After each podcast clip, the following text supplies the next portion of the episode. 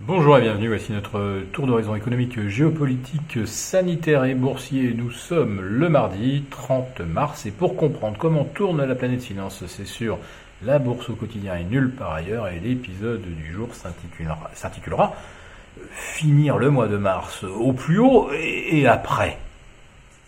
Bah, manifestement, nous sommes en plein habillage de bilan de fin de trimestre et c'est pourquoi euh, les records s'enchaînent. Record euh, du Dow Jones, hein, euh, deux clôtures records consécutives.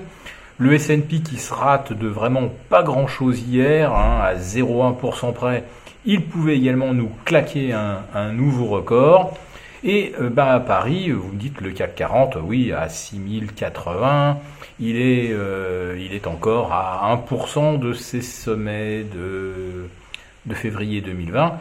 Euh, en fait, il faut regarder le CAC 40 Global Return, qui est à 16 860 points, à moins de 100 points de son record absolu intraday. Et seulement à une cinquantaine de points d'un record absolu de clôture. Donc pour le CAC 40 Global Return dividende attaché, j'ai bon espoir qu'effectivement demain on batte un record absolu pour clôturer le mois de mars et surtout clôturer le premier trimestre 2021 de la plus belle des façons naturellement. Après, bah après tout va dépendre euh, des phénomènes de flux. Alors, euh, j'ai été beaucoup questionné d'ailleurs là-dessus euh, lors, euh, lors de notre live avec nos abonnés de, des chats confidentiels. Et euh, j'ai dit que effectivement, les, les flux qu'on observe depuis le début de l'année sont spectaculaires. C'est même les plus importants de l'histoire, je crois. On n'a jamais vu arriver à un rythme pareil de 100 milliards vers les actions, au travers des ETF, des fonds, euh, des fonds collectifs, des OPCVM, etc.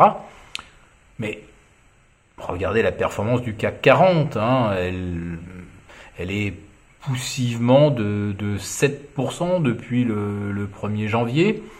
Euh, le, le, CAC 40 Global Return a du mal à refaire un nouveau record. Euh, ça fait donc trois semaines qu'on attend. Hein. Le précédent remonte au, 8 mars dernier. Et depuis le 8 mars dernier, euh, des quantités phénoménales d'argent sont effectivement arrivées. Donc, euh, on se dit que bah, il y a de la contrepartie, ma foi. Alors, comme en investissement net dans les ETF, dans les OPCM, OPCVM, on a effectivement des flux, euh, là c'est incontestable. Bah, s'il y a une contrepartie en face, ce ne sont pas des gens qui étaient déjà investis en OPCVM ou en ETF qui ressortent. Donc, qui offre la contrepartie à, euh, ces nouveaux entrants, et qui viennent d'ailleurs acheter tous les marchés au plus haut, hein, et, les, derniers avoir reçu leur chèque de 1400 dollars. Hein. La distribution a commencé le 17 mars, je crois que maintenant tout le monde euh, a son chèque. Tous ceux qui vont arriver aujourd'hui euh, ou demain, ils vont arriver sur les plus hauts historiques. Voilà. Mais regardez le Dow Jones, euh, même s'il bat des, records, euh, son précédent record, je crois, était à, 3, à 33 075 début mars, et on est maintenant à 33 170. C'est-à-dire qu'on a battu le précédent record de 0,3%, et entre-temps, ça a acheté pour des dizaines de milliards de dollars chaque semaine. Donc, clairement, il y a quelqu'un qui vend en face. Et euh, vous devinez bien sûr que ce sont les grosses mains, c'est-à-dire en fait les family office, les hedge funds, qui eux n'interviennent pas au travers d'ETF, mais qui ont ce qu'on appelle une gestion euh, discrétionnaire, souvent très agressive, puisque la plupart des hedge funds ont surpondéré les valeurs de croissance, et ce sont celles-là qui maintenant corrigent. Alors que le Dow Jones, là, en préouverture, va prendre encore euh, la joie autour de 0,2% et euh, se hisser vers 33 250, vous avez en face le Nasdaq qui perd 0,6, 0,7%. Donc vous avez plus 0,15, plus 0,20 côté Dow Jones ça va suffire pour un record. Même chose pour le S&P d'ailleurs, je vous rassure, s'il a 0,15 aujourd'hui, Il battra également un record, mais on voit qu'en face, euh, sur le Nasdaq, sur les valeurs très euh, chèrement valorisées, on a là euh, plus que des, ventes au fil de l'eau, qui ne pèsent pas sur la tendance. Sur le Nasdaq, on voit carrément que ça se retourne. Voilà. Donc, méfiance.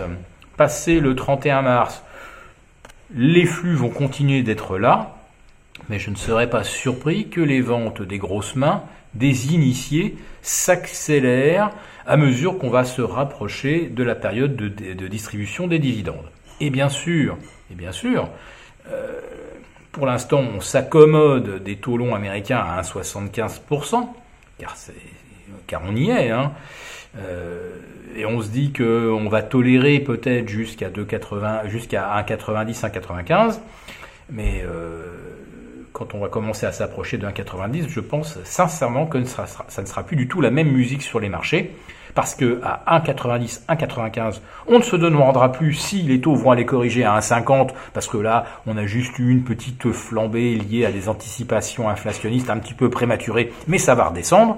Si on passe bien les 1,75 et que derrière on attaque les 1,90, la question que tout le monde se posera pour après le 31 mars, euh, c'est euh, à quand les 2,25 Personne ne se demandera plus si les taux vont baisser.